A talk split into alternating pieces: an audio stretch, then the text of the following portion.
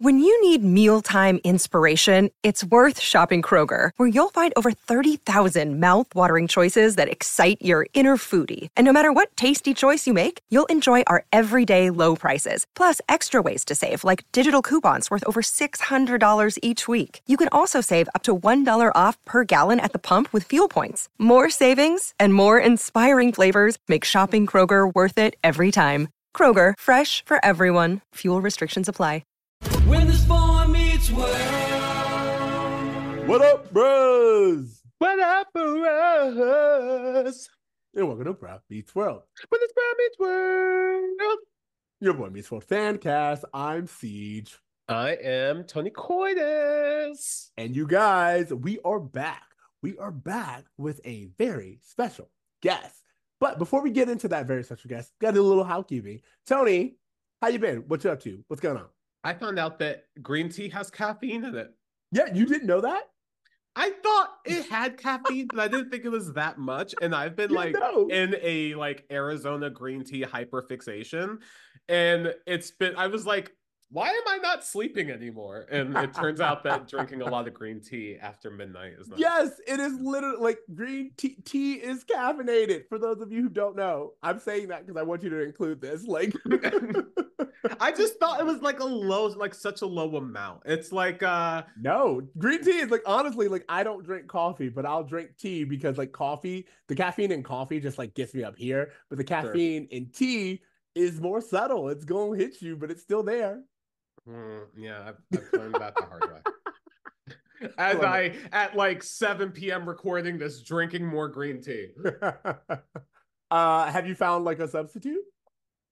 Um, you know, I got a soda stream for Christmas, and I have to say, I'm loving it. I love a fizzy water. Like Yeah. there is nothing that feels more refreshing, more luxurious than like fizzy water hitting my mouth. And to be able to make it at home, game changing. No, no, no. I love that. Like this is like one of those things where are those conversations where I'm like, we are older. Yes. But like, but at the exact same time, I wouldn't change it because you're right. Getting a soda stream. mm, we got um my husband a Keurig, Game changer. and like like I ain't gotta worry about that pot being there all day Mm. and like all this other stuff. It's just like a little. Cup. I truly wish I got a Keurig. I so regret getting having a coffee pot because I'm notorious for making way too much coffee. Just Exactly. single serve. This all I need. we got my father-in-law one, and he was like, "What? I just gotta push it down." Mm. The soda stream, bruh, such a game changer because one of the things is that no one ever wants to deliver waters to my apartment because they don't want to bring it upstairs. Yeah. So I'm constantly having to lug large water. Not anymore. Not anymore. I make my own fizzy water. I got my filter. I got my soda stream. Can't tell me shit. Uh, do you do the flavors? I have a ginger ale and I have a lime, and it's great. I didn't even like. Here's the thing: I knew about the line. I knew they do ginger ale. Oh, they You can do every soda flavor there is. what? You can just I mean, make soda at home. I, It's I- I- amazing. I, know they they advance ginger ale. Mm. 2024, we do this shit at home. You have to do everything at home. You got McDonald's money? Then I guess we eat McDonald's at home. uh, can you make that McDonald's Sprite from your I soda stream? I, I can. I just you you know what? You actually can make it like extra bubbly. I this is Uh, a side conversation. We can have it later. But you can make it so like caffeine, like so full of bubbles and intense. It's like spicy. It's ooh, I love it. One of my Uh, favorite memes is like the idea of someone being like, I just want to go back to like the 16th century and hand a peasant a McDonald's right. Like that. It would kill him. It would just kill him. Like witch, Witch, witchcraft. Like we have a tolerance built up for it. but you can Give that to somebody who hasn't. exactly. No, forget the McDonald's Sprite. I'm bringing back Four Loco. Fuck them. Ooh, no. Fuck see, 'em. here's the thing. I gotta tell you, Sprite is like it's simple, it's harmless. May a head explode possibly. You give someone from anyone before 1980 a four loco, Man, every the whole organ's shutting down. I'm going to jail for murder. immediately. okay, let's get back to it. Uh, Well, I have been holding my tongue the entire time we were setting up for this episode to not talk about the Boy Meets World episode because I have so many thoughts and like I've literally just been racking my brain being like, what can I talk about right now that's not Boy Meets World? Because it's all I want to say.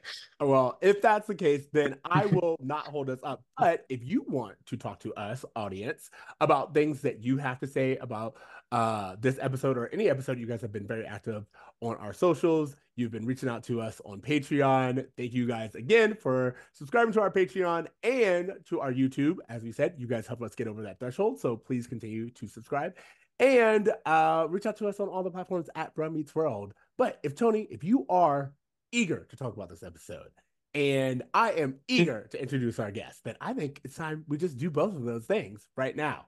You guys, welcome back to the show, Myles Warden. Thank you. Thank you. Happy to be What's up, back, What's up? What's up? Hey, you are joining us back for this week's episode, The Honeymooners. Are you excited to be back? Where have you been? What's, I'm what's so been on? excited to be back. I'm so excited we can talk about shows. Last time I was here, we couldn't mention names of things. Yeah, So yeah, I'm yeah. excited as a TV person to actually get to talk about TV this time. Oh, you even got your Boy Meets World So shirt? yeah, I'm- I got my Boy Meets World shirt. We rocking Cory Team Topanga, you know. Love the shirt and love to have you back. Um, as our listeners uh, will know, like you said, you were here talking about the strike last time, and now we get to talk about Boy Meets World, which is a big deal because you have your own connections to some of the writers and producers of the of Boy Meets World. If you just remind our listeners real fast your connection to the show before we jump in. Okay, uh I'm a really big fan. So when I moved to LA, it was about the same time that the reboot Girl Meets World uh kicked off. So as a fan and just uh somebody who was trying to pick up all the knowledge of TV I could, I decided to go to one taping. One taping led to two tapings. I met some really cool people there, and then as we spoke to some of the cast members, and they were like, "Oh, we want you to come back every week." And they could have just been that could have been Hollywood talk for all I know, but I took it literally. and I came back every single week. So I went to every single taping of Girl Meets World. Uh became really big friends with Mark Blutman, who's my big brother, father figure, mentor. Uh I was just on the phone with him. He says, What's up, by the way? Uh Without Mark, yep, yep. Yes, Michael Jacobs ended up writing me and my writing partner uh, a letter recommendation to get into the ABC program. Um, Woo. back then, like we just like he read some of our scripts and we all just clicked, and they've been trying to like help us out, and me and the cast and the writers, we've been bonded ever since. And uh Myles, do you have any history with creating television at all? I do indeed. Actually, also speaking of the connections, um, me and Blutman and Danielle are currently cooking up something with my writing partner right now. So fingers crossed on that. Um, but yeah, so I was also a writer on Act Your Age, which came out not too long ago, and it will be uh re-airing on Netflix pretty soon, maybe in like another month or two. Season one will be on Netflix Oh, y'all got that Netflix deal? got the Netflix, so uh, look out for that. Uh, until then, I believe you can find it if you look for it on Amazon. So if you're fans of TV, TV actresses, legends like Yvette Nicole Brown, Mm. Campbell, Mm. Mm-hmm. like Kym Whitley, definitely check that out. It's a si- living single uh, meets Go- uh, Golden Girls vibe, so I think everyone will appreciate that as sitcom lovers. Yeah, I am currently on my Living Single rewatch. So this sounds perfect. Also, who do we have to talk to to get like a Living Single reboot animated series, whatever it may be?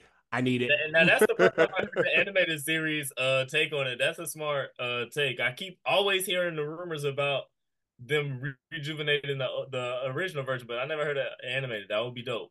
yeah, absolutely. Yeah, I want to go into the living single verse. If someone can make this happen. That be exactly.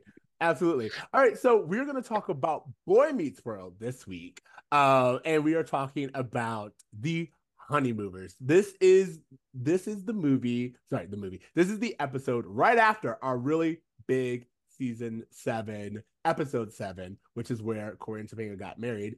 As a follow up to that conversation, you guys, you found the wedding website. One of our listeners went and she did the research, showed us the link to where we actually have a live version of the Cory and Topanga website. You can navigate it, everything like you used to. Uh, were you able to check that out, Tony? Absolutely. And it's such like a tr- a time travel back to like 1999 like to see a website like uh, I don't know if it's angel fire like I don't know how to describe this website but just to see like such a rudimentary website from that time just really took me back in like a weird way. It's like getting on an old Atari again. It's just like what is this? Why am I back in time? It was actually way more advanced than I expected it to be for like a 1999 website. I was like, okay, well they had that Disney money so Ah, that's true. uh, T, do you want to get into the tell me about it for this episode? Absolutely. And I just want to throw this out there. This was one of the banned episodes. this episode was removed from syndication. I'm sure you can guess why. oh, really? It's all about Cory and Topanga humping and pumping. So I I can see why that would be the case, but um, I just wanted to remind our viewers that that this was one of the ones that was not aired in um on Disney Channel. so glad that you did that. Okay, uh, give us the tell me about it. Okay. Go. Tell us about it. Cory and Topanga honeymoon. And don't want to leave their newfound paradise, but familiar coconuts make the couple think twice. Tell us about it. Eric is also there, I guess. Shows up to help out his new brother and bride, but only ends up getting eaten alive. Okay, that very much like this episode was drawn out, but Very much like this and episode. we didn't need the Eric part, but I always love you the extra effort. But that's the point. We didn't need the Eric part. We didn't need it in my song. We didn't need it in the episode. All right, you guys. This is season seven, episode eight, The Honeymooners. Cory and Topanga begin their new lives as Mr. and Mrs. Matthews. On their honeymoon in a tropical paradise, they meet a nice retired couple and consider relocating permanently. In a subplot, Eric follows them and acts cartoony for some reason. All right, Myles, what is your where where you at? Where where you First at with it all? thoughts, first impressions. My first thoughts are, I mean, I loved it. Like it was a fun, it was chaotic. Like you were right, Eric doesn't really need to be there, but he's hilarious as much as he's there. So like I appreciated all of it. They wrapped it up really well at the end with the heart and like the the message at the end. Uh, there was a line specifically that like really caught me uh that I appreciated. Um everything about it, like honestly, it, it was very season seven too. Like I don't know, I, I've been listening to the to the pod, and I know how you guys feel, and it was very season seven. So you got to take these episodes one by one. I try not to tie them all together, even though I feel like this episode and the prior episode and the one after it are kind of like a trilogy of sorts. Mhm. Uh, but still, I, I'm a fan. I I liked it. Uh, it's so funny that you say that. Hey, I love that you're like, it's a season seven episode. We got we gotta take it bit by bit. You can't you can't look at it too closely. Yeah. Yeah, yeah, yeah. Don't don't think too much. Just sit back and enjoy. Uh, Tony, what were your thoughts? Because I have mine, but You know, I'll say this. I always grew up kind of hating this episode. Like I told me it never liked it episode. as a kid. I always thought it was a bad episode. Watching it now, I gotta say, I liked it more than I thought I would. Is it still very season seven? Yes. Does Eric have some like jump the sharkish moments? I think so. Like the my issue with this episode is that it could have been a perfect episode if agreed. Uh, just a few things had been tweaked. If a few things had been changed, I think this could have been an amazing episode. Because, like Myles said, I love the plot of like, hey, we're on vacation, let's stay here forever. But like, what really makes what defines paradise? Like, I love that. That's a perfect sitcom theme, and it fits perfectly with the show. I just, you know what? I, I feel like there was just some moments where Eric was a little too much for me. So we can get into the weeds. But Ceej, how, what were your impressions? Everything that you both said, if I'm going to be honest, I liked this episode more than I expected. Tony, last week you told me you were like, "Oh, this is a terrible episode," so I kind of went into it being like prepared. And honestly, I don't remember much, but I do remember that Eric went with them on their honeymoon, and he's like in the background. So I was expecting hijinks. However, the main storyline, I was like, this is good. This is a good lesson. This is some good character acting with our supporting cast. I really liked where we were going. this episode has so much to talk about in terms of Bruh Meets World, in terms of did this hold up, in terms of Mm. what are we doing? Like, like there was a lot to say from that aspect of it, but in terms of the sitcom, in terms of Boy Meets World, and in terms of a season seven episode, honestly, not that bad. I really just kind of have like to talk to you guys right off the bat about this opening honeymoon scene. Uh I felt inva- it felt invasive to me. I'm not gonna lie. Like I I know there are probably plenty of fans who love that we got this scene, and to be honest, Cory has been like he says he's been waiting for this his entire life. An exaggeration, yes, but I'm sure many of men had felt this way. The excitement and the rush. We got to talk about. We got to talk about Topanga saying, "Hey, there's a such thing as foreplay." yes, Corey I noticed that going. Too. I don't need it.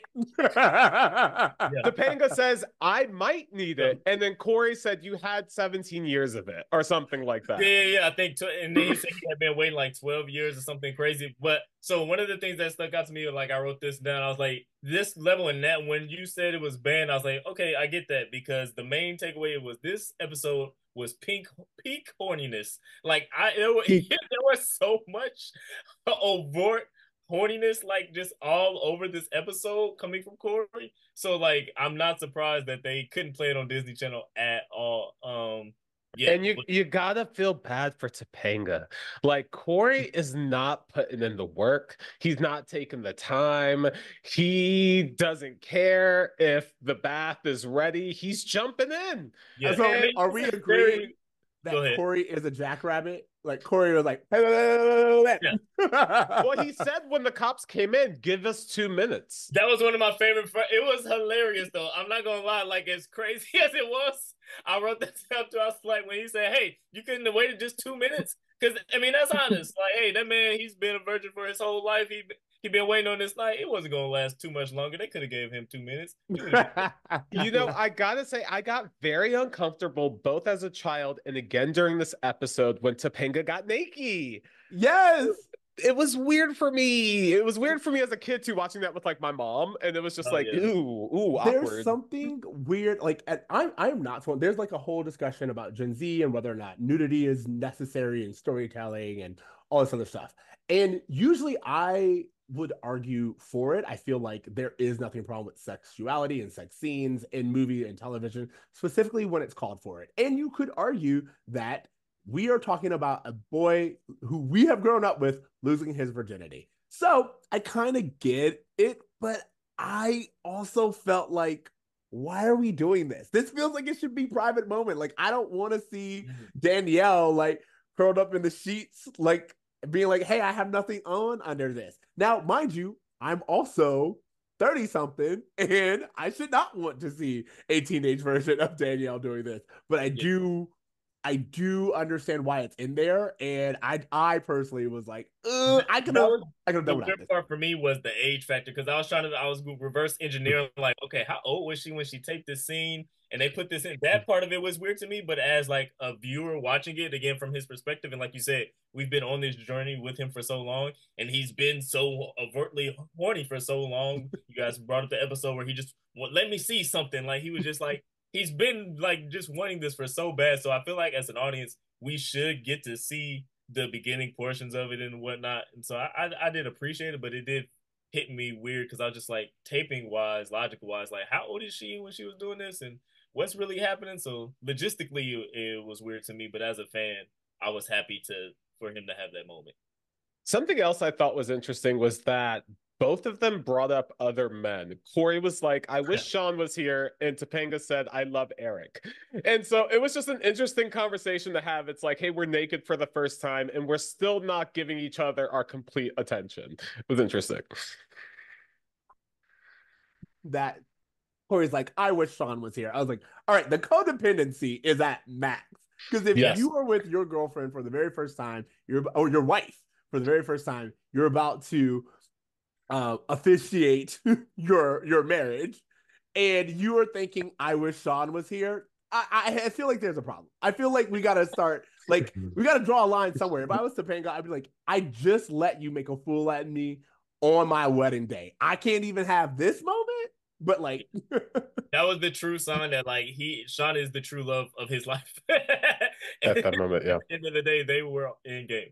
and that's what that to your point, Myles. That was what I thought about. I was like, if I look at this from the person, very much like I argued last week, if I look at this from the perspective of what all the writers have told us, which is that Cory and Shawn are the main relationship, it makes sense that Cory would bring up Shawn and be like, this is a milestone in my life. Who would I want here? Is it my wife? No, no, no, no.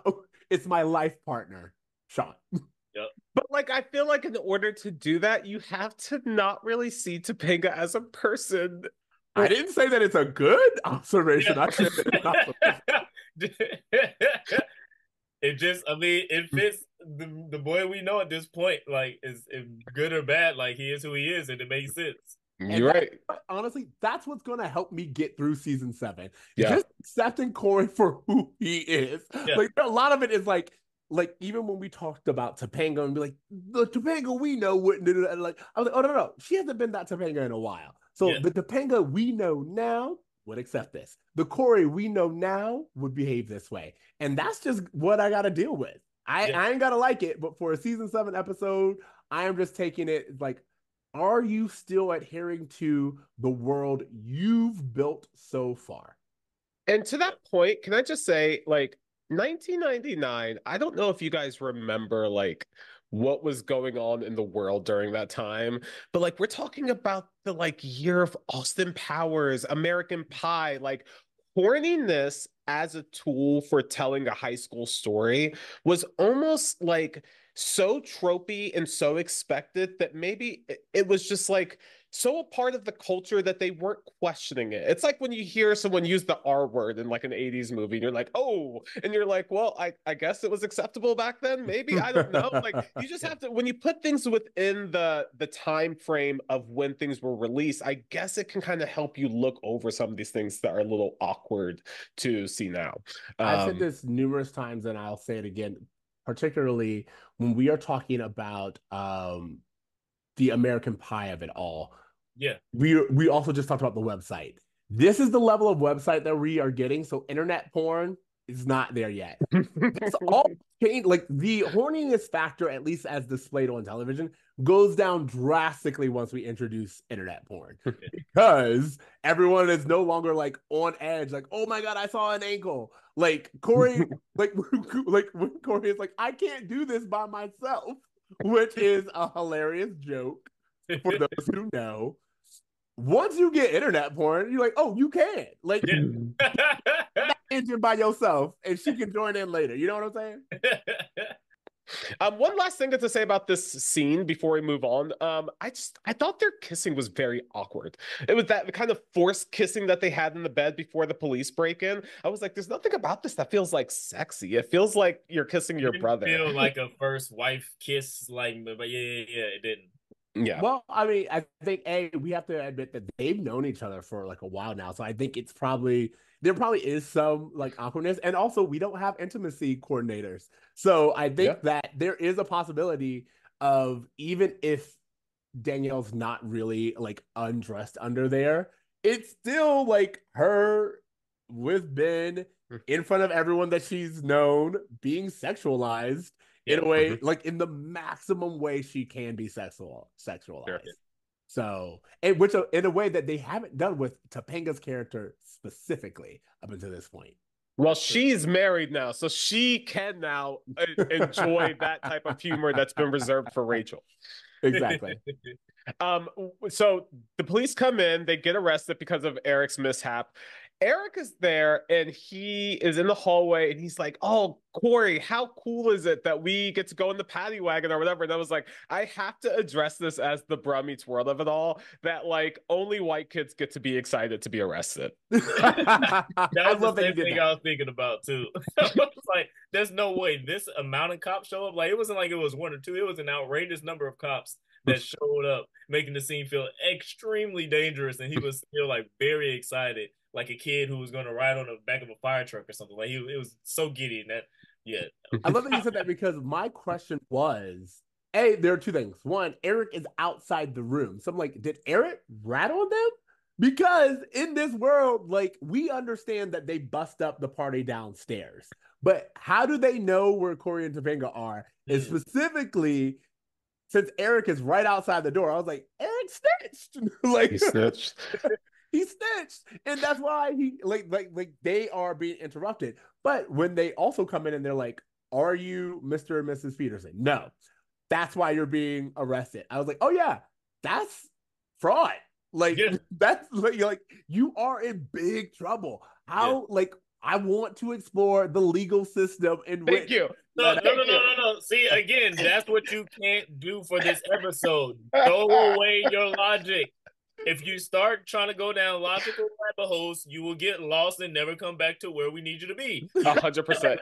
You cannot get lost in the sauce. But I cannot lie and say that I did not think, wow, there was a lot of police officers for an issue that never comes back again. We never hear what the ramifications are, but it's fine. It's Looney Tunes. We're just forgetting about Yeah, it. We're moving I just on. went with it, and it's crazy. I didn't even think about the fact that maybe Eric snitched. I was optimistic, optimistically thinking that he was there. He was gonna like warn him, like, "Hey, the cops are coming," and then he realized what was going, so he just got stuck outside.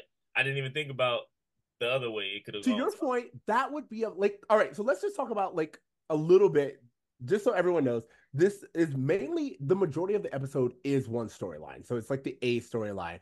And Eric kind of comes in and out, but he doesn't really get his own storyline. So I'm not going to call it a B storyline. So I feel like we can bring up Eric now.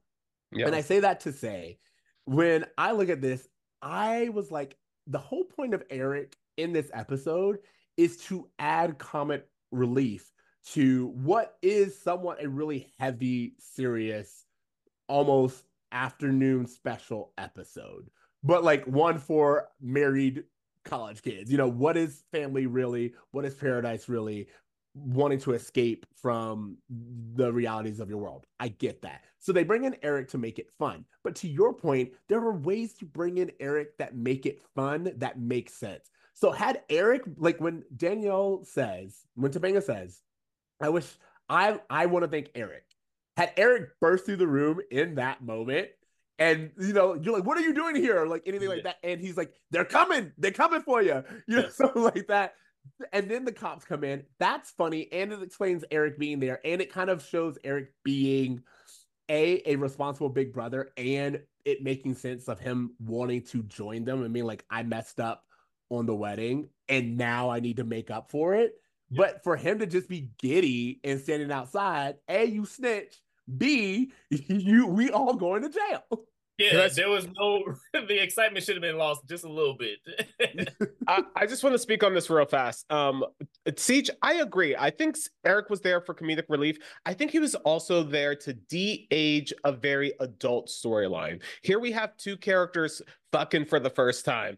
Very awkward for kids watching with their parents. Let's have Eric like talk to us a spider and call it a bird. Like really childish humor to offset the adult storyline that's going on um, which I think was important and strategic and like very like planned by Michael Jacobs or the network somehow. Um, the other thing I just want to say is I think to fix the issue of making Eric make sense is if the cops don't catch Cory and Topanga that night. They go on the honeymoon that's meant for Mr. and Mrs. Peterson. And Eric has to go to ensure that they're able to scam their way through the entire time and have a perfect honeymoon without getting caught. And I think at the end of this is where, you know, maybe Eric gets pulled away by the authorities or something. But at least that would make sense as to why he's there, as to why he's outside his brother's room when he's having sex for the first time. It's weird. Exactly. yeah, if there was any concern for logic, your fixes would have been brilliant.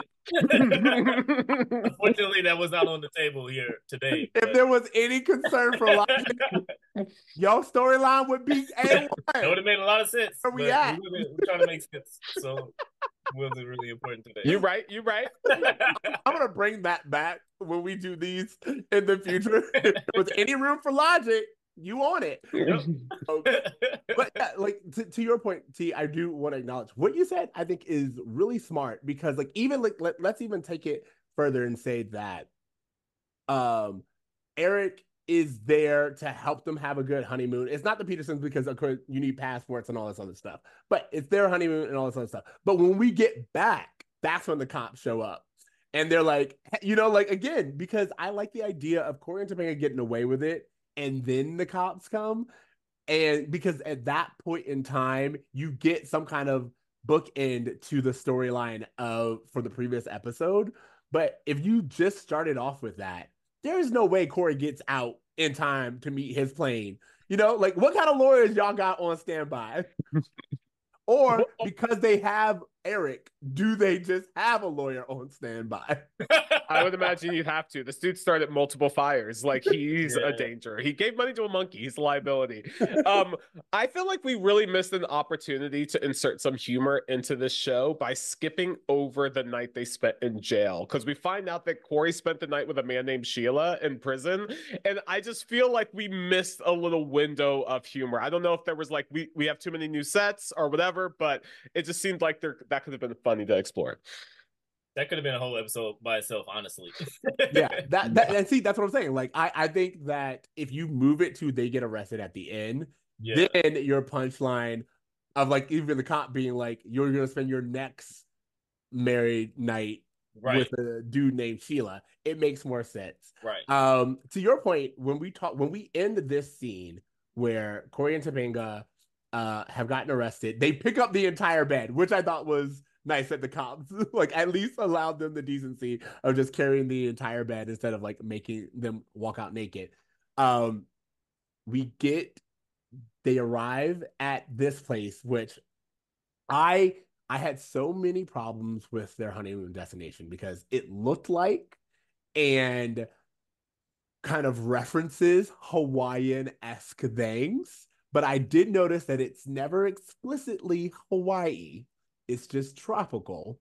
That does not stop the things that I'm about to say about appropriation and cultural appropriation and the the the commentary that is made in the background. However, I was Mhm. like, you are not officially Hawaii, and therefore some of my arguments don't hold up. I'm so glad you brought this up because I thought the same thing. I thought they were very careful to avoid the destination. I thought it was very interesting that this tropical destination was filled with white people. Maybe it was Hawaii for that reason. From Uh, Ohio, Yeah, that sounds like Hawaii to me. Um, but I also found it to be very similar in their view of like, I don't know, Polynesian culture correct. as it was during the um what was it Game that show. game show episode that they did yeah. where they were like the like that kind of like tribal Polynesian group kid that came out. It just feels like they have an interesting relationship with that culture. No, I, I definitely agree, and it, it definitely gave me those exact same vibes from the game show element. So I would I would love to know in their minds where they were at. I don't know if they was waiting on a sponsorship, the name drop, and then it didn't come through, so they kept the name out. what the deal was? Oh, that's a really good point. Like I didn't think like this is why I wanted Yeah. you here because I was like, you have behind the scene knowledge Yeah. of like why some of these decisions may be made. But to to me, when I was looking at this, I was like, we we already know that Hawaii in general for television has been like a very go-to destination. A for shows to go to in general. And a part of me was like, A, it's the final season, I can understand, but so many people have spoken to us over the last two episodes about how they feel like Cory and Topanga deserve more. Like they deserve more fanfare for their wedding. They deserved for it to be a two-parter. And I look at this and I'm like, why didn't they go to Hawaii? Boy Meets World has never gone to Hawaii. So the idea of sending just this two, because we don't need Eric, but if you need Eric to stay, three, have three people go to Hawaii, do that like uh what is it called? Synergy thing. That, I al- I wonder if the Disney resort was open in Hawaii yet because I feel like that would have been a great like tie-in commercial like like they much like they did with the Disney World episode. Yeah. They would have been able to market something there. Um I you know what's very interesting is that they live in Philadelphia. It makes far more sense for them to go to Aruba or even like like like Bahamas, like any of that would be significantly closer than Hawaii. then they'd have to cast black people, and that wasn't going to happen. So, Again, only if you're thinking logically, but if not, you can do whatever you want. uh, yeah, no, all right, that's a really good point. My whole point, and for those of you, is that there is something to be said about white people leaving the state, like the mainland, and going somewhere else and being like, this is where they have it figured out. I ain't got to worry about all of the politics that I help participate in. I ain't got to worry about all of the social structures that I benefit from. I can mm-hmm. just move to this new warm location and live life high on the hog. Like there's a big problem that we have going on right now with like Mexico and Hawaii and all these other places where people are moving. Americans are taking moving. advantage of the situation that they, like you said, like leaving the situation that they've created here and then taking advantage of the good situation that they have there. Like, oh, I can buy all of these things for five bananas or whatever the joke is. It's like everything's super cheap, and then you're gonna come there and colonize it, and then raise the prices on all of those things, so they're no longer gonna be cheap. It's like, yeah, it's definitely problematic. That's the thing that like the problematic part for me is not just like colonialism in general, gentrification in general, all of that really big problem, but it's also the way that we don't respect these cultures when we move there. Like I do feel like the thing that the thing that's a little better when you make it Hawaii is that they usually cast someone Hawaiian. You usually have some kind of reverence to Hawaiian culture. But here you just can make ooga booga jokes. You can just say, I got all of this for five bananas as if other economies aren't real and don't have logic behind them. You know, like Right. it, that's the thing that bothers me is when you when you do something like this and you A make it generalized, but B, you even in your generalization, colonize con colonialize it, you are taking away the history and the legitimacy of these cultures and their own economy because you've just made up something and the joke is if you travel anywhere outside the US their currency isn't real. Okay. hundred percent. I have more to say about this, but I'm like, I don't know if we want to skip too far ahead, but I, okay, okay, okay. I definitely want to circle back to what you said about like leaving the country and like taking advantage of another economy. I want to circle back to that later. Okay, okay, we'll come back to it. All right, so what we're gonna do right now is we go. They uh go to their hotel room. They bang. it's the the waves crashing. I'm not gonna lie, like, the, I, and I'm only hitting on this because I expect people to uh expect us to acknowledge it. The idea of Cory being like, "I don't want to carry you over the threshold. You carry me." As usually, I would like call out Cory. I found it funny. I thought it was funny. I thought it was like an interesting, fun approach. He wasn't necessarily like it wasn't ill-willed. It was just like, no, it was superstitious. It was like last time I carried you over, cops came, so I ain't about to do it this time. Yeah. I, I interpreted it the same way. I think that some people might, modern women might uh, characterize his behavior as sassy, quote unquote, sprinkle, sprinkle kind Sprinkle, of. sprinkle. But I I saw it as more as your thing that he was just he didn't want it to get mixed up. Yeah, And and, then we- he's not too macho to be like, no, my woman can't care. Like it just fit his personality, like you said. I thought it was funny.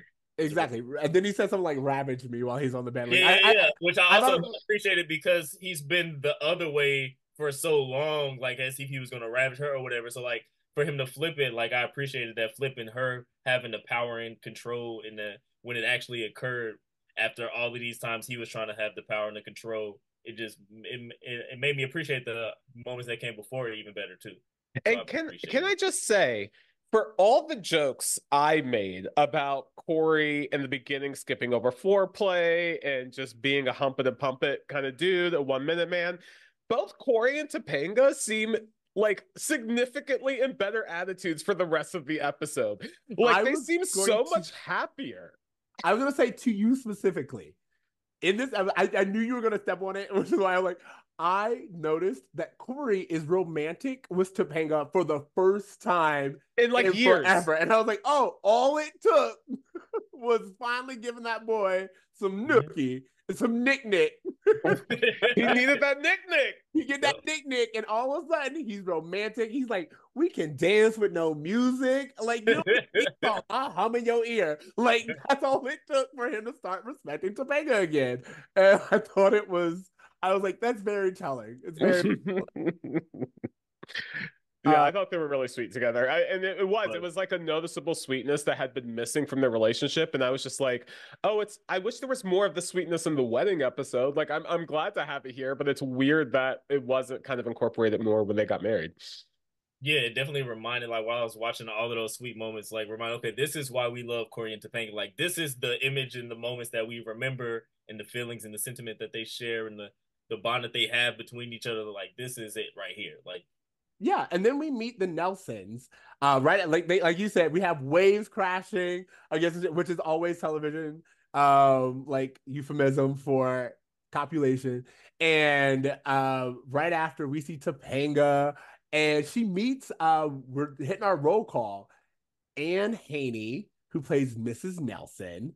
Great Uh, character actor. She's been in a ton of shit. She also was in Mrs. Doubtfire with our Matthew Lawrence. So there's a little like, and yet they share no screen time. So so sad. Matt Lawrence, not in this episode. but um, the idea of Topanga just talking to another woman first and foremost was impressive. Let alone having a conversation as a married woman and being able to gush about just being married. I loved this scene because I loved a the expression of to, showing Topanga just be happy that she's married and that she's in love with her man. And and He also, wore him out.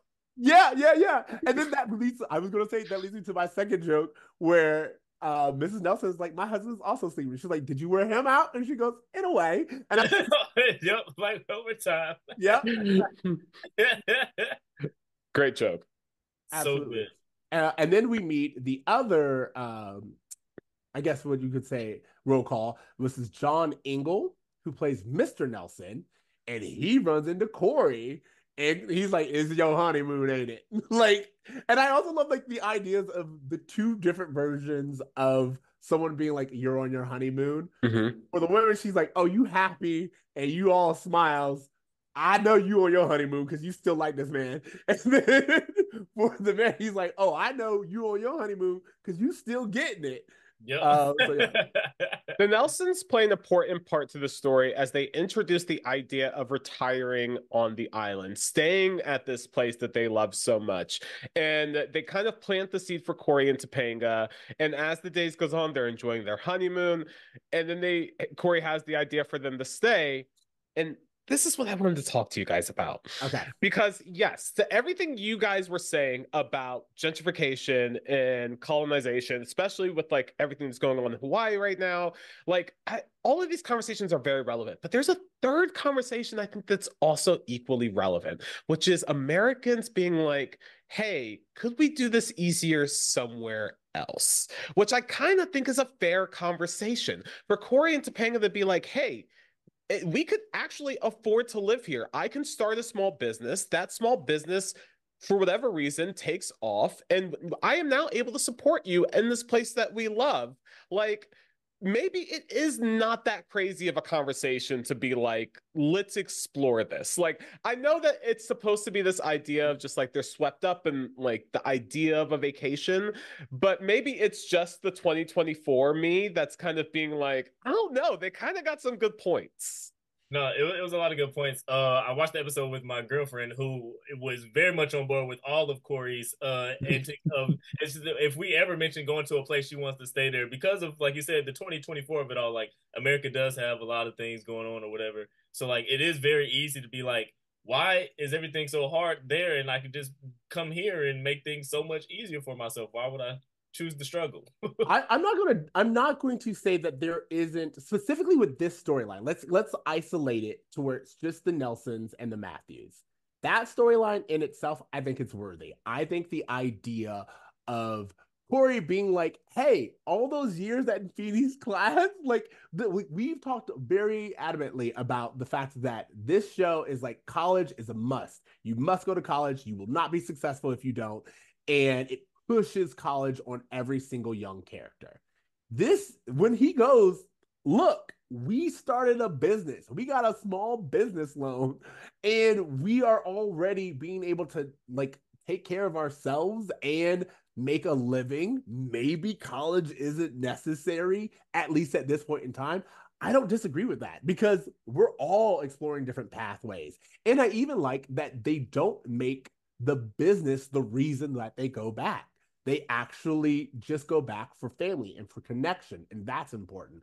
I like that part of it. I like that the Nelsons are like, look, if we're going to look at it, the Nelsons are an old retired couple. They have earned the right. They are like, look, where we live is cold. And I ain't trying to deal with a cold every day. I'm old. I want to be somewhere where it's nice and warm. I like that as well. It's the surrounding parts of it. It's the ookie and Mookie of it all. It's the we're from Ohio and and we are holding an election. You know, like yeah. and the other party are communists. You know, like it's that part that I have a problem with, not Cory and Topanga exploring alternatives to living and as Cory says, serving the man. sure. And I, you know what? I think the bigger issue, and Myles made a great point that he's like, I kind of see this as a trilogy. And I don't know if you were talking about the getting ready episode before the wedding, yeah. the wedding, and this one. Yeah. I think that it's actually like the next episode plays a really big part because the reason why they're able to even have this conversation is because these two have not talked about next steps. They mm. are clearly just like, hey, we're here. Might as well stay. It's not like we have jobs lined up. It's not like we have a place to stay. It's not like we have any thought about what our future goals are so we can kind of you know play it to the wind and do whatever. And obviously this is the storyline that's going to come back when they get back to philadelphia. Um, but i feel like the fact that they didn't address that at all was interesting because that's the only reason why they're even able to explore the idea of staying is because they had no plans for their future as a married couple.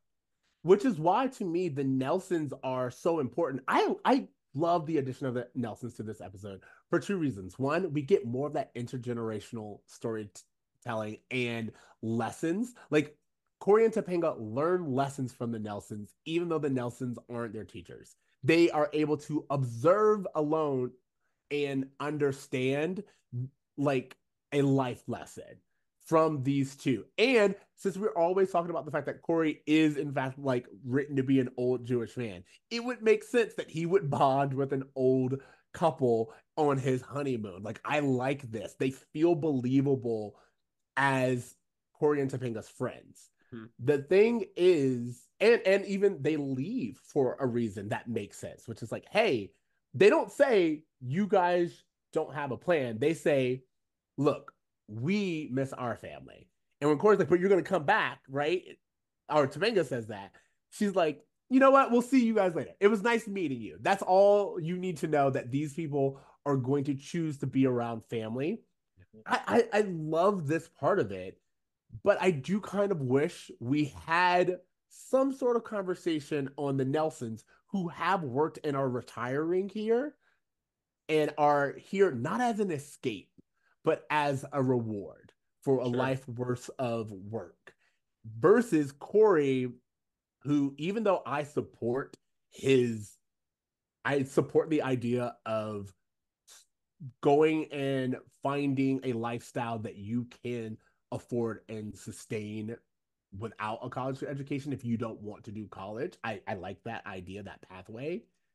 I don't like the idea that it is escapism and they don't really say that. They bring the family in as the reason that they go back and not the idea that we're trying to escape from.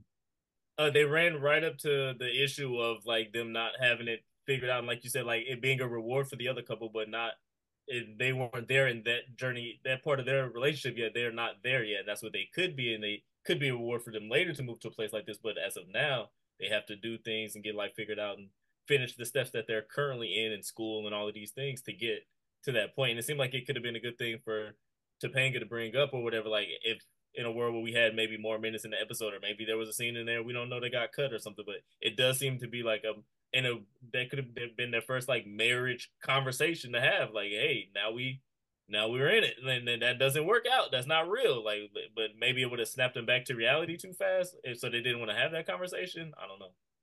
You know, I I think that this episode, um, you you guys had both mentioned it kind of feels season seven. I feel like a reason for that is because some of the storylines and the lessons that are taught the season kind of mirror episodes that we've had in the past. And I couldn't help but to think of season four, episode one, You Can't Go Home Again, when Eric is on his road trip and he stops at the rest stop and he's like, I might as well just stay. A guy like you could do well here. And had a very similar, like, message of just like well you don't want to settle or you don't want to give up or you don't want to leave something behind or run away like it just kind of almost had this kind of very like shunning the idea of thinking of a life outside of what was expected of you in a way that kind of mirrored this lesson in storyline a lot. And I, to your point, I love that you said that because I didn't think about home. You can't go home again, but I do think there was such a. It's almost like a repeat in a different way of you're in a new place. You could be mayor of this town. You know, like like you're ele- you're succeeding so quickly and in this way, it's not because everyone else is dumb or because like it's for no other reason than this population is small enough and you are a big fish in a small pond. That is the difference. Um, and I think that if we would be able to acknowledge that even like if cory had been like, oh, I see what Eric was talking about. Or you know, or, or if Eric's whole thing when they decide to stay is to remind Cory of you know like i understand that we're not doing this because at this point in time they're not expecting people to binge. They're not expecting people to think about what happened in season four. But if we had just made a through line between season four and this episode i feel like it would elevate it. Yeah.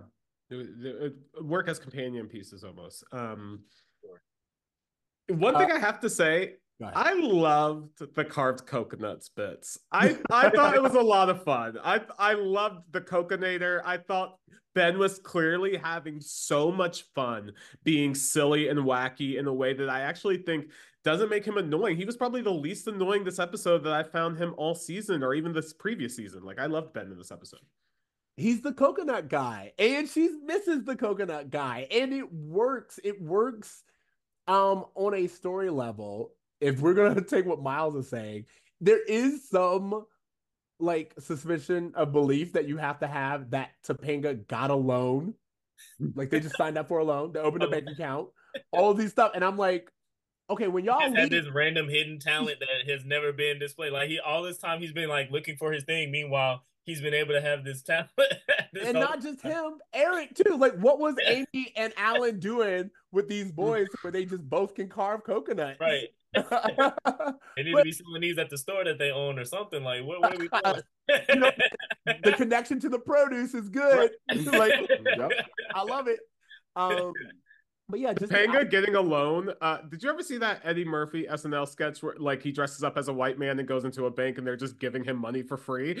Like, yep. she's she's in a new place. You're she's buying dresses with bananas. Of course, she got approved for a loan. Yeah. Of course, see, you know what? I think again, this is like it's way too ahead of its time for them to do this. But if we had done something to the line of Arrested Development where she goes, uh, it's shoplifting and I'm white. I think I'll be okay. Like, I think that if Topanga had been like, I walked into the bank and they just gave me money, yeah. like, you're like, yes, because that would have been perfect. Yep. Lean into it, add a little Seinfeld to this, kind of make them a little shitty, but in a fun way. I'm yeah. here for it. Absolutely. Um, but my whole thing was, y'all going back to the States. What's happening with that loan, baby girl? Like, you can't just return a loan. Again, throw that logic out. yeah, exactly. throw that logic out. Um, mm-hmm. I do have to say there are some really well written things in this episode that I want to point out. One of it being throughout the entire episode, Cory and Topanga are talking about, oh man, the water tastes like candy. It smells like the air smells sweeter, like everything's better here. And it's not until they start kind of reminiscing about their friends and family that Cory goes, man, it's it's hot all of a sudden, right? And they don't make a big deal about it, but it just is a perfectly written way of showing that the rose-colored glasses have been taken off and he's kind of seeing the reality of the situation for the first time. And I thought they did it in such an elegant way that usually they would kind of force something or, or, like kind of make it a little too apparent but i just thought that was really simple and well done. There were so many subtle like brilliant lines and then the tie into that line then to the line at the very end where they're like oh it was like paradise. Uh, that sounds like paradise. And then cory looked around at everybody and he was like almost because like this almost. is paradise being around all my loved ones and that's a classic michael jacobs moment it was sitcom gold. Like, yeah, it was yeah. such a good closer. Like, it's just there's just so many very well done lines. And I think that that's kind of my problem with this episode is that to what Tony was saying earlier, it's so close to being perfect because what you said when when Cory goes like with the Nelsons are like, hey, the kids made the playoffs. You know, like we we gotta be there like that like that whole scene is good and i get their motivation and i know why they're doing it and i understand that no matter how great this place is there is something about being there for the ones that you love. I got it in that scene. The eric of it all i was gonna say this episode. dude, this dude makes no sense in this episode whatsoever. Like he doesn't even really do anything to help Cory and Topanga. I think the mo- the closest he comes to helping them is getting music to play as they start to dance. But I truly feel that if they had just had music just start playing as they were dancing, it was just like, oh, it's just the magic of of our honeymoon. You could have had that same effect without like getting so over the top Looney Tunes with it. And like Eric talking to a spider saying, hello, bird. I was like, this dude, like, they can't decide how dumb to make him. They truly can't. This is peak Will being inspired by Jim Carrey. Like, at this, like, we've heard them say that, like, Jim Carrey was his idol at this point in time. And I feel like all I see, all I get from this is Jim Carrey Ace Ventura. on Ace Ventura, Jim Carrey in Living Color. Like I'm getting that from Will's performance in this, and it makes me sad because A, I know Will can do better. B, I know the writers can do better. And C, every single scene still works if you remove Eric. So for me, I'm like, why is he here? And you can't tell me that it's because, oh, you need him to like fill his uh, episode requirement because everyone else, like if it had just been the three of them all episode, I would have like, oh, it's because they needed all three of them to hit their contract requirement. But the fact that everyone else shows up later at the end of the episode and they just get like a quick five seconds, I'm like, oh, we could have had Eric there. And they've mentioned on the podcast that they get paid whether they show they're in the episode or not at this point. Yeah, the, the episode guarantee is monetary. You don't have to be there to get that check. but I do agree. Going back to the point you made earlier at the beginning, is that it probably was to balance out the fact that this is very much like a romantic comedy dramedy like uh episode if you take his elements away and so to and it's also a very horny episode if you take his elements away so to balance that out for like the younger viewing audience i think it was the perfect way to just like throw in some crazy zany moments to like almost distract you from the horniness of it all. Or you know, you know, Myles, we've had a few people on the show that are related to Boy Meets World at this point. And one of the things that they've kind of mentioned is that they all acknowledged how talented Will Friedle was. And at this point, there were certain episodes where they would just be like, Eric does something funny. And it kind of feels like this episode is filled with now Will just kind of do something funny for sure and i i agree and it but it, the thing is like i didn't hate it because even though logically it's not necessary and it didn't make log- logistical sense but he is so good at it like you said he, you could see that jim carrey lucille ball like his physical comedy was at its peak so like i appreciated i appreciated it so much like it was just always funny if again you throw out the logic and you just like take the bit for the bit he was so good at it like there was a moment when uh this old lady. He was pretending to be a coconut, and the old lady was about to hit him with a hammer. Mm-hmm. And he stopped pretending to be a hammer and grabbed it and said, "How about I crack you open like a coconut?" Like it was so fun. Like it was just so many moments where I'm like, "Yes, this is peak physical humor." Like his little voices he was doing. The bit where he was uh you where he started the music like he said he was constructing the orchestra like how was he an orchestra constructor? Throwing it out the window we don't care. But him him it was very bugs bunny yeah. Very bugs bunny. So like him conducting the orchestra and then like him like being like it's hot and starting to point it to people be like you you you and then he was messing up the music as he was pointing. It was all very cartoony like you said very bugs bunny. But like I think they felt like that balance was needed, and also they just wanted to let him rock and shine and like show all the things that he could do. I feel like to me, it's not that it does the episode doesn't need levity because I wrote I wrote down that they needed comic relief in this. I feel like they could have given him either his own storyline again, like make it to where he's trying to get there to make up for it. You know, to make it up to them. So, you know, it's like he's at the airport trying to get on, and then as soon as he gets there and lands, they come back. Or it's some kind of if, if I'm going to be honest, right, right. I guess it's like the best way I can say it. Write a storyline for Eric. Make it make Eric and make Will have reason to do whatever they're doing. To me, it does feel a little like they loved watching Will do whatever he could. So they just wrote scenes for him to be there. But it starts to feel like Urkel in the later seasons. Yeah. You know what sure. I'm saying? Like and I wrote I, down. Go oh, ahead. Oh, go ahead. I was just gonna say if I will say though, if I were like Rider watching this with Indy, I would imagine Indy loving the Will stuff. Like I think Eric is written to appease that younger demographic of TGIF. And I think there's a certain kid, kind of kid, that would find what Eric did very funny, even if it doesn't make sense from a writing point of view. But exactly. see, this is this is okay. interesting to me that you say that because let's think about this. Boy Meets World has not been trying to target the young audience in quite some time. You're absolutely so right. Why, why, why this episode? Like my whole thing is, I could see that. Yeah. If we weren't in college, like y'all have leveled up. Y'all have said we are not trying to hit that ten year old demographic. So if you personally have moved your storytelling from that audience, you can't also say, and now on this particular week, we're trying to go. Again, we've talked about this before. If that's the case, if you want storyline with kids, Morgan is right there. You have Morgan speaking. So we know that she could have had some lines.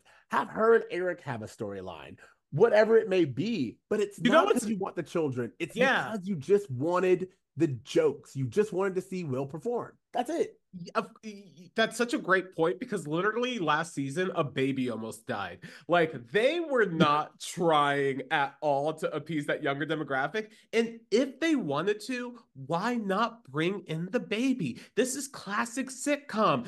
You know, a few seasons in, the kids grow up, bring in a little Nikki, bring in a cousin Oliver, bring in Leonardo DiCaprio, the growing pains. It's a classic sitcom move to add in young blood when you want to reach that audience.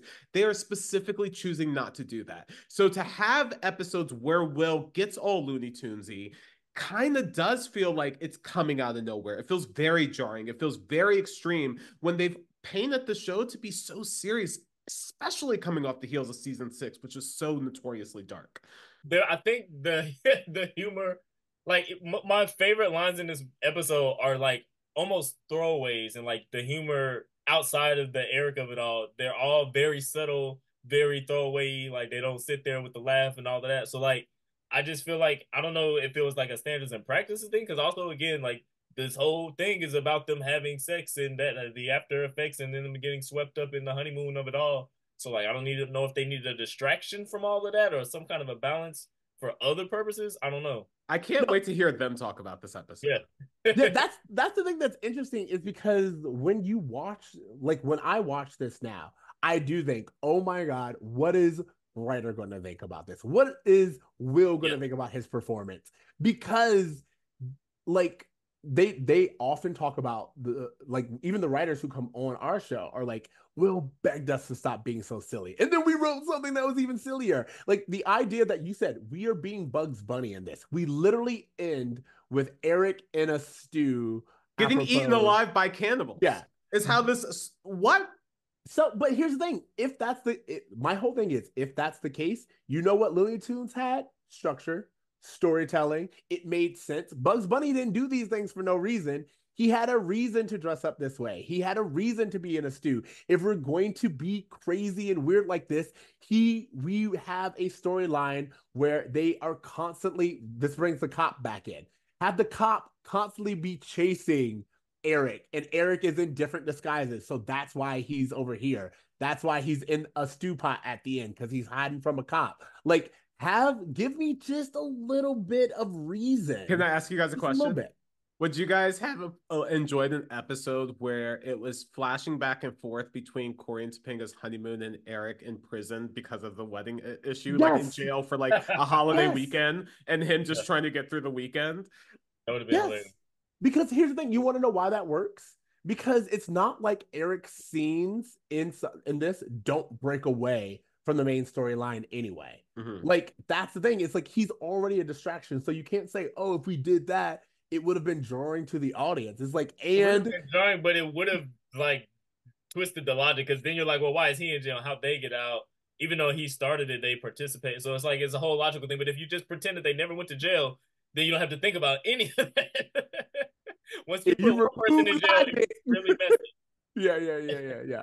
I mean, I'm loving it. I like I I can't say that I can't say that I don't see a world into which they could tell the exact same story in a different way. Or again, as you were saying, the comedy that's really hitting are like Ben Ben doing his little voices with the coconut. Like having like let like that little thing that they do in sitcoms where he's been there for like five seconds and he already has an enemy. Someone who's like a competing coconut stand or whatever. Like that's classic sitcom comedy that we would enjoy. If we need to make this lighter i feel like there's a way to do it that's still sitcom that's still fun that's still zany and we get like you know we see their lives there. We learn a little bit more about the community. And and uh, I would to your point, I will say that, and like I, I was kind of saying this last episode, I feel like Cory and Topanga deserved more. Throughout the entire wedding episode, Topanga is hardly at any point the center of attention or the center of the storyline. So to have an episode of just Cory and Topanga, almost like a bottle episode, it would be it would have been really interesting to see what that would have been like to have those two together.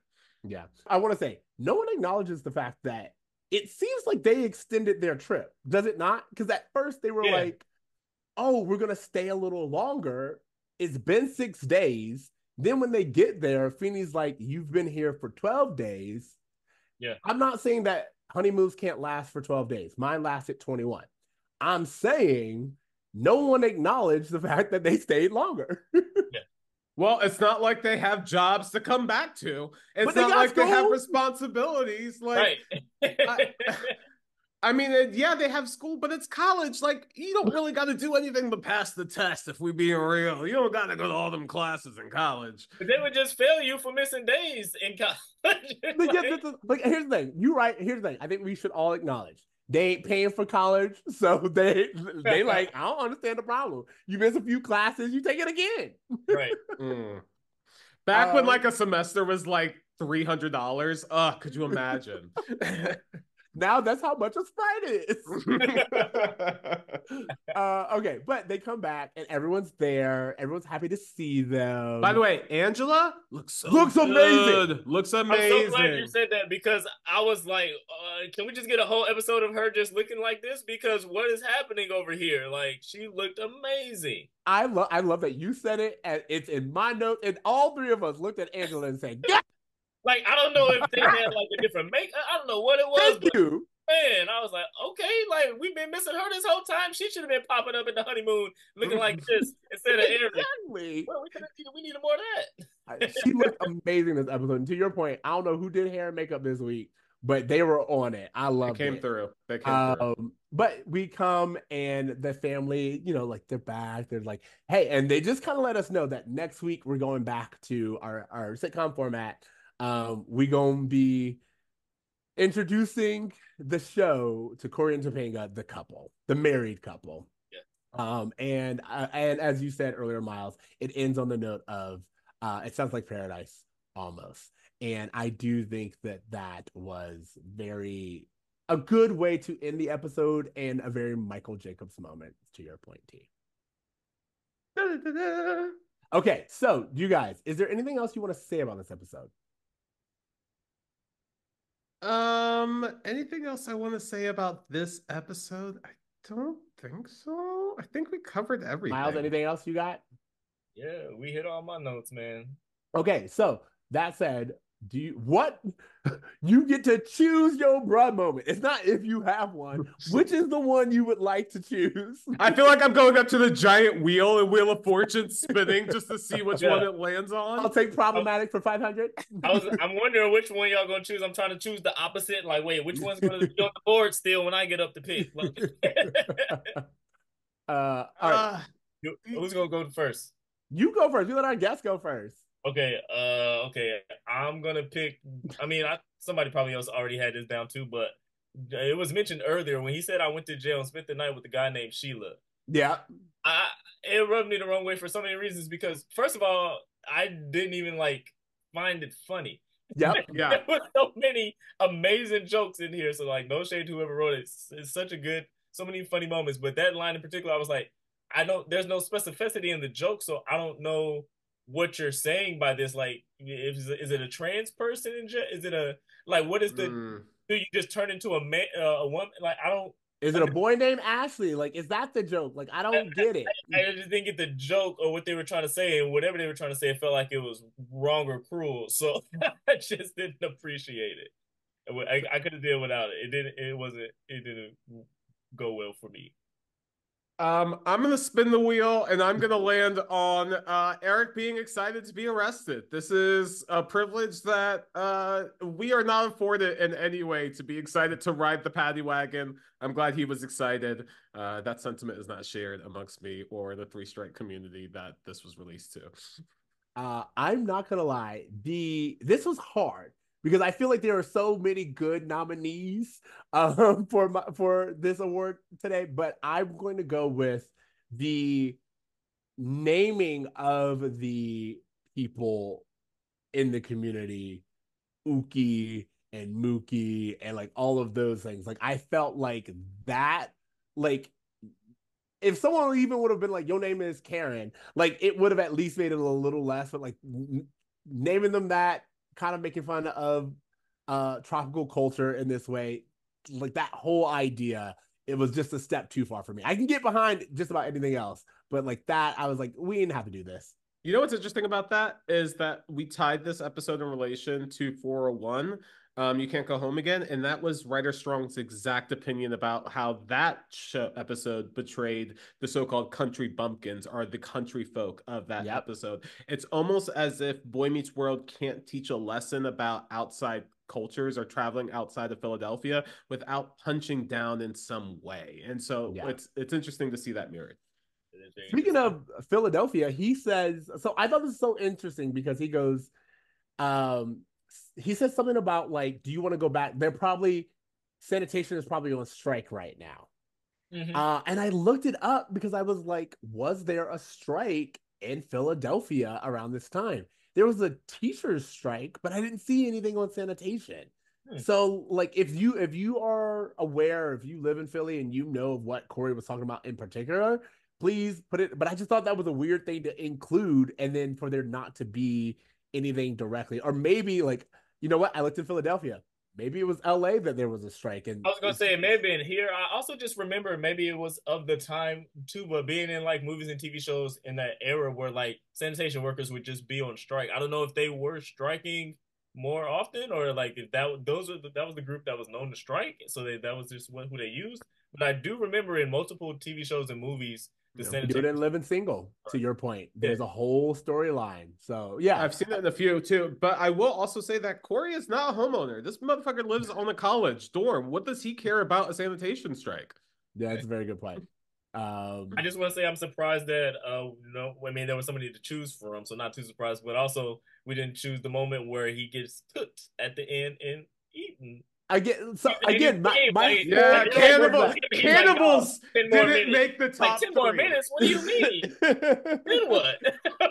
See, but that at, to your point, at that point in time, we're Bugs Bunny in Yeah. that particular scene. and and that's literally another thing that they did to Bugs Bunny. Like yeah, so like yeah, it was in very that in that realm, we're Bugs Bunny, And I'm like, anything that's happening here, we've already just at this point in time is 1999. So as, we've already river danced all Yeah. over whatever culture this is supposed to be. Yeah. So I wasn't as protective because if anything, I'm like, at least it's over. and, and yeah, it says so much about the episode that there's legit hints of cannibalism thrown into the story, and we're just we're not even mentioning it. It's not even coming up in conversation. Like Did make the this episode three. is all over the place. all over the because like the moment before it was like a classic sitcom gold moment, and then like they it didn't end it there. They decided to do the extra beat. if if they had came back with just the like the music and the credits, perfect end to the episode. yeah. yeah. No one would have complained.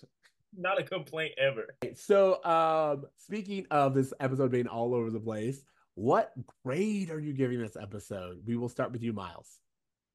As crazy as it was, I'm still giving it a B. Like the Okay. at the end was just sitcom gold, and like they wrapped it all up. Again, there were so many amazing jokes. The subtlety of the humor, uh, it was just great. And then if you just take it on face value for like the greatness that Will was giving us with the physical comedy, that was amazing. The logic was a little bit all over the place, so that's the reason for the bump down. Otherwise, like yeah, I, I really appreciate it. I loved it. I agree across the board. I'm gonna give this episode a B minus. But yeah, I just I it was a little zany at moments, but the Cory and Topanga of it, this is probably my favorite Cory and Topanga episode I've had, and I can't remember. Like Yeah. season season five, since before Lauren, maybe. Like I don't know that I've liked them as a couple as much as I have in this episode. So I feel like that goes a long way. For And- and- it was great to see Danielle, like you said, have her moments too by herself and with the other actress. Like we hadn't seen her interact like that, so like get her POV on t- things. That was that was really great. Yeah, yeah, absolutely. I think that as much as I loved everything that you guys talked about, like I actually genuinely enjoyed this episode. And especially compared to like some of the other episodes that we've been getting, I do think that I personally can't overlook the disrespecting of the culture. I can't overlook um kind of like this the uncomfortableness of the beginning of the episode and the fact that Eric's storyline doesn't feel like it was thought out. Um, so I'm gonna give it a C plus, but I don't want it to like that's like my grade. I do not want people to think that I didn't enjoy this episode because I thoroughly did, and it's actually maybe it was because TC told me it was a terrible episode that I'm able to like look at it differently. But I looked at this and I was pleasantly surprised in what I got. Absolutely. Okay, uh, so Myles, we have come to the part of the show where we do our homework. You have anything that you want to promote, anything that you want to give to our audience as homework? What you got? What you what you come with? Ooh, I just want to tell everybody now that I can, and I couldn't talk about it before. Go watch and find Act Your Age. It's a funny sitcom. If you love TGIF shows, again, Golden Girls, Living Single. Uh, it was created by an amazing woman named Allison Faust who worked on My Wife and Kids and Everybody Hates Chris. So many favorite shows that you love. So, like, if you love any of those things I mentioned, go find Act Your Age and it'll be on Netflix soon. But right now, you can probably just Google it or find it on Amazon. Please go watch it and run those streams up. Uh, I'm so excited. episodes, so watch episode eight and eleven especially, so I can get those uh point zero zero zero one cents check you may be able to buy a coconut. Maybe or a Sprite. No. exactly. Tony, what's your homework? Um, I am going to throw out the Netflix documentary, The Greatest Night in Pop. I don't know if you guys have seen this. It is a documentary detailing the creation of the We Are the World song that Quincy Jones, Lionel Richie, and Michael Jackson put together the night of the American Music Awards. So, um, basically, the documentary follows um, the kind of journey. I think Harry Belafonte was the first one who came up with this idea, but all of these black celebrities banding together, being like, hey, you know, they're doing things in the UK to help Africa, but we aren't doing anything. We should do something. And how quickly it just blew up and grew, and how they were able to get the biggest names of entertainment, and how they were able to book them all, and how they were able to like work out everyone's schedule because Lionel Richie was actually hosting the American Mu- Music Awards that night. So he had to host and then show up to Are the World and sing. And it, it's so detailed and it's such a great behind the scenes view of how um, just the recording process, being able to see all of these incredible singers, Tina Turner, Bruce Springsteen, um, you know, Michael Jackson, just everyone just shooting the shit, just like making each other laugh. Like Huey Lewis being given Prince's solo because Prince didn't show up last minute and him having to sing after Michael Jackson and feeling nervous about it. Like so many cool behind the scenes stories that from like a pop culture lover, it's it's such like a great snapshot to like one of the greatest moments in, in rock and roll history. So um yeah, The Greatest Night in Pop, it's on Netflix and I I just highly recommend it. It's a great great great documentary. I love that. That's very interesting. Um, e- even like some of the things you were saying, having to replace Prince is not something I would want the way to do it. So funny you mentioned. I didn't know that that doc existed, but I saw online today someone mentioned uh, that he pulled out because he just thought that it was like too much going on or something. I saw a very small snippet Yeah. of something, and I was like, "Why is this random information floating around about this old thing that happened a long time ago?" But now it, that makes sense. So I'm gonna definitely go check that out. Yeah, they had one night to record it. They were literally there till 6 a.m. after the music awards, and they waited all night for Prince to show up. And he, they finally realized he wasn't coming. And yeah, it, it, great. You, you can check out the documentary. It gets into it, but yeah, it's really interesting. Prince is a diva we don't talk about enough. like, like I you talk about the Prince biopic. I know everyone's excited about the MJ biopic, but we have Jackson's American Dream. I don't need another one. I want to see the Prince biopic. I feel like if they did a Prince biopic, Prince himself would come back from the grave and pimp slap whoever had the audacity. yeah, We still afraid of that man, even though he's not here right now. That's why he's not gonna get that movie. It's not. he's not clearing the rights for none of that from the grave. I Yeah. love the idea that like no, it's probably it probably is in his will somewhere. There's like you lifetime better not even try. Yeah. Uh, okay. Um, my homework this week is a movie. Um, this mo- this episode should be coming out the week of Valentine's Day. We just had like our honeymoon episode. I am going to talk about the movie Lisa Frankenstein. Uh, I had the privilege of seeing a screening early, uh, and it has just come out uh, by the time this episode comes out. And I had so, much fun. This movie is like, it reminds me of the uh, accumulation of all things 80s like but like i don't know how to describe it other than much like the name lisa frankenstein where it's like lisa frank and the frankenstein tale. It is a mashup of something like heathers and 16 candles. It just like it's constantly putting these two really 80s love story things but also like that 80s dark humor and it marries it so well. It uh it was really fun to watch. It was really good performances and the idea alone of just constantly ping-ponging back and forth between that 80s Tim Burton style and the uh John Hughes style of a movie like those are the two lanes that you got if you were a teen in the 80s and that's exactly what this movie tries to be and I think it it rides the line perfectly and it also is an updated tale of Frankenstein that makes sense. Um, so yeah, anyway, I'm like loving these new interpretations and new ideas that we are kind of bringing to the forefront. Um, a few weeks ago, I did Poor Things, and I was is, gonna say that there are lots of Frankenstein moments going on. we're getting it. I, you know what? I heard that Universal is planning on making a whole theme park area about their monsters In So Orlando, can- yeah, their new world. Yeah. I can see them being like, hey, as long as you getting our name out there, if you got a good Frankenstein idea, go ahead make it. If you got a good I think mummy Franken- idea- Like, Frankenstein- universe that they were supposed to make. There's, I think it was originally supposed to kick off with a Frankenstein movie like five or six years ago or something. But like That universe fell apart quicker than the DCU. It fell apart so fast. But I do think that Frankenstein like is past the hundred year copyright. Like I think anyone can just make a Frankenstein movie. Like I think it's like Winnie the Pooh. Like anyone can jump in. That makes sense, actually. So either way, um, that's another thing. Like really quickly, the thing about Frankenstein is not only is it one of the first horror movies and uh, books and stories and all this other stuff, it was written by a woman, Mhm. and it kind of launched off all of these things. And the idea of bringing that story back to uh, a woman telling this story and a female lens of creating the perfect man or why you would want to create your own companion. Uh, again, it's really fun. I like Lisa Frankenstein. I think everyone should go see it. That's that's my homework. I'll check it out. Okay. Thank you, Myles, so much for joining us again.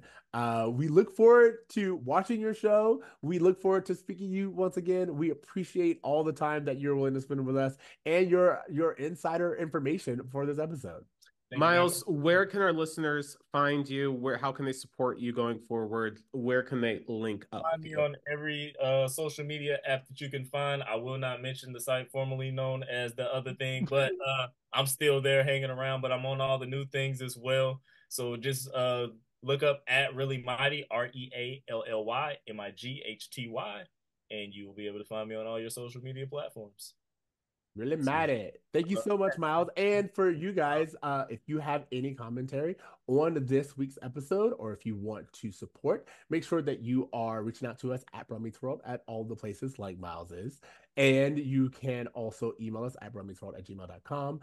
You guys continue to support our Patreon. We appreciate it. You guys have been growing those numbers up.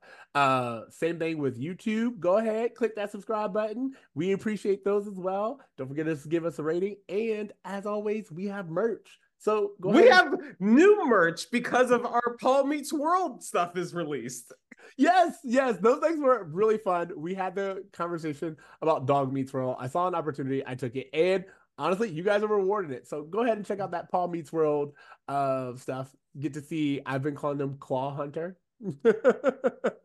So adorable. I want to see this show in real life. I have to have it. exactly. All right, you guys. Uh, until then, remember to dream. Remember to try. Do good. Do good. Yay! Uh, okay. I didn't know if I was gonna get the privilege to close it. I love yeah. it. yeah. Oh wait, no, wait, no, no. Do some damn good. Later, bros. Later, bros. This episode of Bruh Meets World was produced by Ceej and edited by Tony Curtis. Bruh Meets World is a two free tokens media production. Bye. When the spawn meets world.